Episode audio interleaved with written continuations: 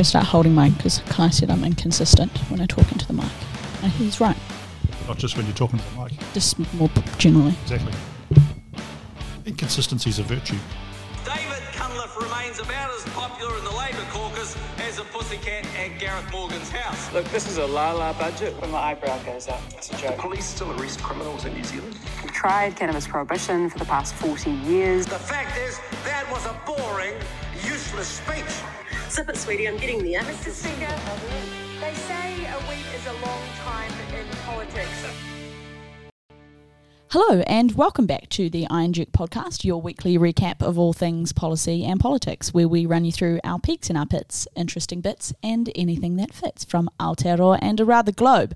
I'm Maddy Burgess Smith, and excitingly, I am joined today by not my usual co host, the one and only Byron Terrace. Instead, I have the Iron Duke himself, Mr. Phil O'Reilly. I'd like to be where Byron is actually. I, he's in Dublin right now, king beer, and that's something that's really, And look, and you're you're here in Iron Duke Studios. yeah.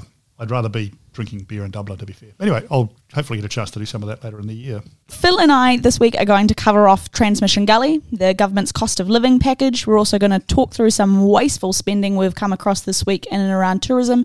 And Phil's going to give us a run through of Ukraine. Phil, start us off. What's your peak of the week? Oh, Transmission Gully, isn't it fantastic? I mean, I, for those of you who are Wellingtonians and might have driven it over the weekend, it is dramatic, uh, inspiring piece of road. Actually, it really redefines what Wellington is as you drive into it now. It's amazing to drive through those those majestic sort of hills. It's taken so long to get done. It's just ridiculous. And you get just north of Mackay's Crossing, and you run out of road again, and you're back to the goat track, uh, and, and you can see the new roads being built. But I just wish we would get on and do some more of that stuff. It's not an evil thing to build a road, uh, and and we should be celebrating the fact that we can drive hydrogen cars or electric cars or petrol cars for the time being or hybrids on it, and we should just get on. And it, one of the really great things about it, what happened this weekend was you saw all the people out there just trying it out with hmm. families and having a great time. So there it is. I, I just I, I love the fact that it's here. It's a great asset not just for Wellington but for the whole of New Zealand. Bring it on. Bring us some more. I think it provides an awesome gateway into the city. It says Wellington is a city. It is it is a is a world renowned capital city, and it's got a road that links to it. My concern around Transmission Gully is it was such a failure of a PPP. But that's not to say all PPPs are failures. And I'm worried that the government is going to continue to point back to this example when we start to talk about different ways and innovative ways that we fund and finance some of our country's largest infrastructure projects. Public-private partnerships. Uh, is a, is a real thing for the left. They hate them. I've seen this in forums all around the world where trade unions, uh, left-wing political parties, for some reason, it's some sort of worse than the devil poison. And you're seeing a bit of that play out here. You know, was it a failure of a PPP? You know, I actually don't know because nobody's told me who is not interested in telling me their political story. So Great the point. government's had a great fun in saying it's a failure and therefore PPPs don't work. Well, I, I don't even know if it is. I don't know whose fault it was that it took so long or it cost so much more. I'm certainly not certain to, to my mind that it was the private sector actors there. And to your point, I'm not at all certain. In fact, I'm very certain that that's not the case, that PPPs won't work elsewhere. So, you know, this we need to get rid of the politics of this. And I hope organisations like the Infrastructure Commission and others will help us to depoliticise this and to work out, you know, what does it take? What is the right place for the private sector in these things? What is the right place for the public sector? Because all around the world, you're seeing these kinds of arrangements go on. So to say that we alone don't need them or they're evil just for us is just ridiculous. Well, look, speaking of massive government spending, leads me well to my peak of the week, which was the huge announcement from the government on their cost of living package. Uh, basically, we're looking at increases like 360,000 families getting, on average, $109 more per week. So last Friday we saw minimum wage go up to twenty one twenty. We've now got the second highest minimum wage in the OECD, which I think is something to be celebrated. Main benefit Sure. rates, yeah, I think so. Okay. It's expensive to live here, so you got to got to be paid a lot. And, you know, it affects three hundred thousand workers across New Zealand. That's how many people got a wage increase on Friday, and we've complained constantly about inflation and the cost of living on this podcast. So I thought it'd be disingenuous if I didn't raise this as, as my peak. Main benefit rates up 20 to 42%. If you're a, couple on super, you've got another $80 a fortnight in your pocket. I also think it's a huge win for Oranga Tamariki as well.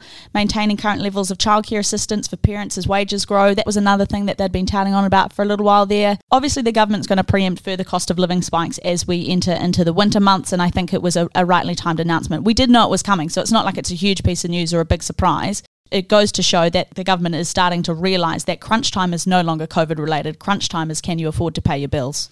So, uh, as a member of the Welfare Expert Advisory Group who recommended significant increases in welfare, obviously that, those increases were welcome because what we found during the study was that actually a lot of people just can't live on what we were paying as, as a community to those people who were less well off. But the government now needs to take into account all the other things it said it was going to do more active labour market policies, more work to make sure that people don't remain unemployed in the dole queue for a long time because It- that's now worrying. And we high. know post COVID, our long term unemployment queue, whilst unemployment is low, the people who have been un- unemployed for over two years is colossal. And that's nothing to do with COVID. That's to do with government policy that doesn't adequately encourage mm. them back into work with both some carrots and some sticks, frankly. There's an awful lot that was done that was good, but there's an awful lot that needs to be done.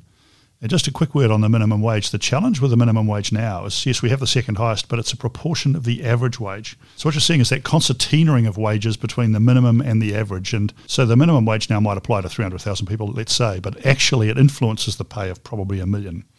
And you shouldn't be doing that. You shouldn't be mm. saying government will influence the pay for the workforce. What you should really be doing is trying to make sure that the minimum wage is low enough that it encourages employers to hire people, even in the tough times, and it allows others to move forward. So I'm not necessarily a fan of these very, very high minimum wages. I think they've got really bad impacts on labour markets uh, in the long term. What would our intermediary solutions be then? You- You've got to have a much more sophisticated view than simply say whack the minimum wage up. John Key did it as well. I would disagree with him too. They just whacked the minimum wage up because it was an easy thing for them to do. They're not paying it. They can just say, oh, it's this now. You nasty employers, you get on and pay it.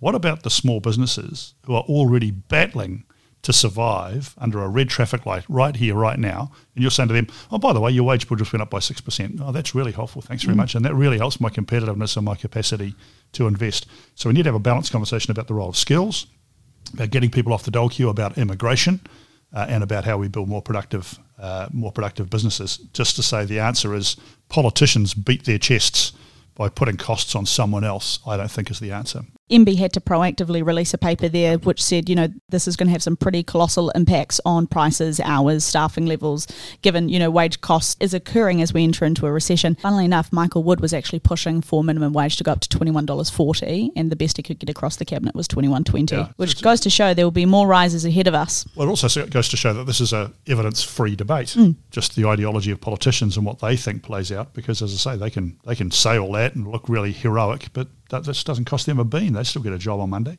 It costs the small business who is attempting to grow and attempting to employ people. That's what it costs, and we should just keep that in mind. On that note, what's your pit of the week then? in this in the context of some really interesting conversations I've been having globally over the last couple of days, it's a catastrophe what's going on there from a human perspective, but there's some really interesting developments from a business perspective as well. And it goes to show just how connected Europe is uh, and the world is with even the likes of the Ukraine. It might, might surprise you to know that Freon gas, one of the largest suppliers of Freon gas, is the Ukraine. It might surprise you to know that that Spanish uh, tiles, you know, the tiles you might see in bathrooms come from Spain. The, the, the clay that they use to make those tiles uh, comes from Mariupol, Did not know currently that. under currently under attack. And one of the interesting things also is that is that as the European economy very much more dependent on Russia, Russian gas, and also Russian manufacturing capacity as well as the Ukraine, it's causing massive disruption and massive difficulties for European businesses, and that will have a play out to us as well. One of the interesting things I was hearing about was the fact that the that the public pressure that there is to extend uh, the non-trading idea with Russia well past the sanctions. Everybody thinks in the when you read the media here, the, the government's put some sanctions on and the businesses are complying with those sanctions. Actually, they're being required through public pressure to go much further than that to actually stop doing business in Russia altogether. Now, that's not what sanctions are for. Well, it comes back to that court of public opinion, right? well, precisely. But it's sanctions are all about trying to punish dictators and punish Putin and his mates. They're not about punishing the Russian people. Hmm. And and if you have the wrong debate, you start punishing the Russian people, which actually pushes them into the arms of Putin and his cronies. So it's a it's a very interesting debate we all need to have around the world about saying when we say we're going to use the private sector to cause damage to these dictators, and I, I completely agree with the idea of that, by the way, I've no problem with that. How do we do it in such a way that we actually do target the dictators and we don't just through the court of public opinion have to punish everybody in Russia? Because I don't think anybody would seek to do that. The, the, the ordinary people of Russia had no choice or, or say in whether uh, this guy invaded the Ukraine. No, but some would also answer that uh, by punishing the people of Russia, you do punish Putin because they could also go the other way, which is an ongoing Exactly, global issue. The true. news coming out of that space as well. when you read the New Zealand media, you might think that it's a, the, the, you know the plucky Ukrainians versus the nasty Russians. Well, it's Mm. much much more impactful than that. Not just for Europe, but also for us eventually, and, and uh, not just in inflation and the price of fuel and so on, but in all kinds of ways that, that just aren't obvious because of the interconnected nature of the world that we've all been working really hard to get to in the last 20 years.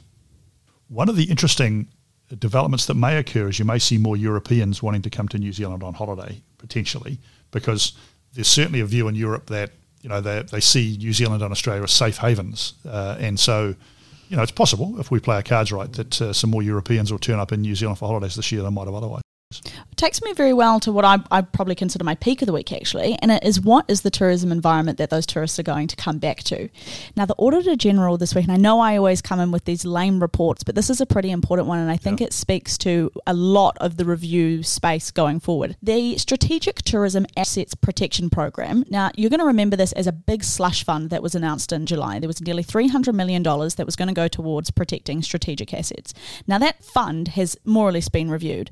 What it's found is that the government gave themselves the opportunity to pick winners. They created a strategic fund there that had no criteria. So essentially, all that was the case is businesses had to say that they'd exhausted all other avenues of support. What that meant, they gave no clarity about. So for some, that was okay, well, we'll remortgage the house. Now we'll go knock at the door. Some, it was just the bank was unlikely to lend. There was no consistency. So it, consequently, a lot of businesses didn't apply. Not only that, but prior to announcing it, the government did not decide what a strategic asset was. They offered up massive grants to businesses before they'd even announced the fund. None of the ministers could say what criteria they were ranking the success of an investment against. It's an example of really poor public policy. We've got hundreds, if not thousands, of businesses across the country who should have and would have been eligible for support in a fair and just process had the government not have formed a system in which it could be highly politicised. This is the terrible thing about that funding mechanism. Struggling tourism businesses would have been subsidising other tourism businesses. Absolutely. And, and not just And they're their competitors. Exactly right. And largely the people that got the money were the bigger businesses, as a mm. matter of fact. So small, you know, van tours and winery tours guys would have been subsidising through their taxes the likes of some of the bigger guys. Now, that, that's not to blame the bigger guys. They did what they did. But it just demonstrates to your point, Mads, how important it is to have proper processes for the allocation of government money, no matter how urgent that needs to be. Gee, you can lose faith in the public Well, policy I don't know. You know, quickly. I'm Yeah. unsure what it will mean for Minister Nash, but it doesn't look good. Well, I think one of the things that should keep us all much more comfortable about the state of our democracy is the fact that some guy, no doubt boring people in suits, Steve. called the Auditor General, had a look at it all and publicly reported that it was a crock. Mm. Uh, because you've got to be really worried if they spent all the money and nobody called them to account. And mm. everybody said, oh, nothing to see here. Well, is it, as it, the Auditor General, good for him, said, yes, there is something to see here. This is this is really bad. Everybody will have to do a review on that and work out what to do next time, and that's that's a good thing. And it's also public. We can talk about it on this very famous podcast, and that's I think that shows you that we do actually have a healthy democracy. Here. I think so too, and it's it's actually the second example in less than a week. We've also had the COVID nineteen funding, thirty five million dollars there that they've got no idea how it was spent or if it's been successful spending. stuff. Yep, Yeah, that's yeah, the yeah. advertising stuff. I think we'll see similar stuff come out in and around the PPE space. No one holds anything against them for acting under urgency. We've got to be sure that everyone had a fair shot. this won't be the last time that we get into these urgent needs for allocating government spending and so on. We get them from time to time. So what I hope is that we all learn, not just as politicians and as mm. officials, but also those observing politicians, the public. I hope we all learn what good looks like, so that the next time that happens, not suggesting that you won't get mistakes, but that that we get a better process, even if it's urgent, than the one we got there, because of the learnings we'll get out of this. You'd hope. Completely agree. And as our guest this week, we are joined by Pam Ford of Auckland Unlimited, who's going to have some very interesting thoughts to share in and around that tourism and investment space there.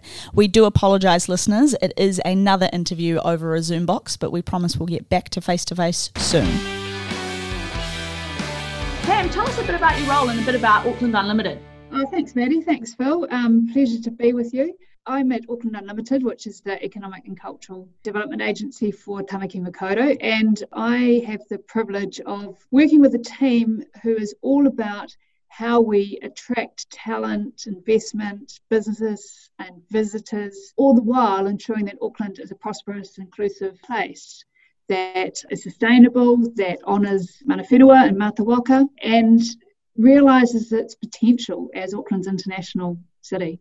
That's really exciting. We work a lot together on some of those issues, and the idea of realising Auckland's potential is such a key issue because we've done a pretty poor job of it as Aucklanders and as New Zealanders over the last 30 odd years. It could be so much better. When you think about how Auckland might accelerate out of COVID and become the great leader for New Zealand that, that everybody knows it can be. What are you finding as you as you look around the CBD of Auckland and you think about a post-COVID future there? Well, you're right, Phil. Um, CBD has been devastated. I have been uh, loitering, walking about the CBD. A, it was good to see there are more pedestrians coming into the city than what there have been in the past few weeks. So that was a positive sign. One of the issues that we've been facing, like many city centres around the world is more obvious crime. And so there was a presence I saw, just police wandering around, having a look around. So that's a good sign. Normally, city centre would have 140,000 workers, and we've got a tiny, tiny percentage of that. That's the internal kind of domestic stuff we need to do. But what we're really interested in is how we connect to the world. We've lost those international connections. We are very interested in how we connect back with our partner cities. We talked to Brisbane last week, um, linking into our good friends in the US and in Europe and UK and Southeast Asia. I think that's really, really critical. And then getting crews back, ensuring that more of those international airlines that have suspended routes come back of course, you've got you've got the added problem now, and the whole of us do in New Zealand, really, that Ukraine now dominates the conversation. So it's even harder. That kind of outreach that you're talking about uh, becomes absolutely critical. Do you, do you feel as though you're on the right track with it? We've seen some demand for Auckland and New Zealand as a safe haven. So we have already seen some of that in a few sectors, which is interesting. I think our share of voice has been eroded. The perception from people offshore, certainly investors, have put New Zealand to the side. And we've got a lot of work to do there. I'm sure it will help with some of the visits coming up and offshore missions. I can't encourage those enough. Really keen that we get our people offshore. And, you know, business has changed. We've got used to digitization and that's been accelerated through this time, but companies still have to get offshore and have that face to face. And certainly, from my point of view, how we position Auckland as being open and a, and a great place to do business is really critical. And there's that wider piece there as well, Pam, about how Auckland is the gateway to New Zealand. And where Auckland is thriving, New Zealand is thriving. Do you think there's enough of an understanding about how bringing back Auckland is critical to the success of the country? Oh, it's a really good point, Maddy. You know, we're looking for positives out of COVID. The rest of the country, I think, did understand a bit more about the importance of Auckland. So when supply chains were affected because the ports were shut down or there were too many people sick, our border, oh my gosh, there was no mobility of staff. Those things did play out in a way I think was favourable for the country starting to understand that Auckland is significant. We're 38% of the GDP, 36% of the population. If we look at a, a sector such as tourism, we try to get away from that word gateway and that it is a destination in itself. Mm-hmm and it is the financial destination of New Zealand. When you think about um, Auckland, you've talked about investment because tourism's good fun, and so is you know bringing business people back and, and the employees back into the city for me, a big big part about Auckland is the fact you've got a lot of pretty old subscale buildings around the CBD. How are you finding the role of people coming in to invest in perhaps uh, redefining Auckland a little bit, trying to get some tech uh, businesses going, that sort of thing? How are you mm. finding? Is there still an interest in investing in Auckland even post COVID? The short answer is yes. We've got some very interesting tech based investor inquiries coming through, and in terms of the buildings and repurposing, I think there are structural changes happening in property, in the way we work, in tourism, and a whole range of things. So I do wonder whether that will lead to more residential into the city. So we have lost residents in the city. Um, but is there a chance to repurpose buildings and bring back some vitality in that way? And so maybe we can become a bit more like some of those cities in Europe that we love that is walkable, that is by the water, that has world class nighttime economy and restaurants and a really thriving population. The City Rail Link will transform things as well once that gets up and running in mm. 2024. So there is a lot to look forward to, but I think we've got a you know we've still got a bumpy ride for the next couple of years you talk about you know that vitality and bringing vibrancy back to the city core and i think a really big part of it is you've got to have people there to use the city so you talk about yeah. bringing residential back in you talk about the workforce within the cbd returning What is the role of business to play, not only in bringing people back, but attracting people to stay? I guess there's a couple of frames there. One is bringing their workers back. Yeah, we're saying getting together socially and gathering around a table is going to bring people back. So, how can businesses encourage their own people back? And then we've got to ensure that we keep that structural side alive too. So, all of that small business that provide amenity those poor small businesses in central Auckland have had such a hard time in terms of the visitor economy as well, ensuring that we have a thriving kind of business network for that visitor economy. There's a huge number of exciting hotels that have come up in the last couple of years that have yet to realise their potential with their visitors from the Park Hyatt, Commercial Bay, Britomart Hotel. Phil thinks Hotel Britomart rooms are far too small for someone of his six foot five stature. And, and my width. Um, the the uh, one of the exciting new developments that will come on in the next year or two, of course, is the convention centre. If it doesn't burn mm. down again, it's going to be fantastic because the some of the most high value tourism is that convention tourism. You know, the business conferences and medical conferences and so on. Mm. What are you seeing from around the world about the regrowth of that? Because there's an argument that says they don't come back anymore because everybody's going to be on Zoom. It's an argument I disagree with. I think at senior levels, business is still a contact sport. You still need to shake a hand, and conferences and seminars and so on have still got a bright future. What are you seeing as you think around the world globally, and, and what's the future of the convention centre?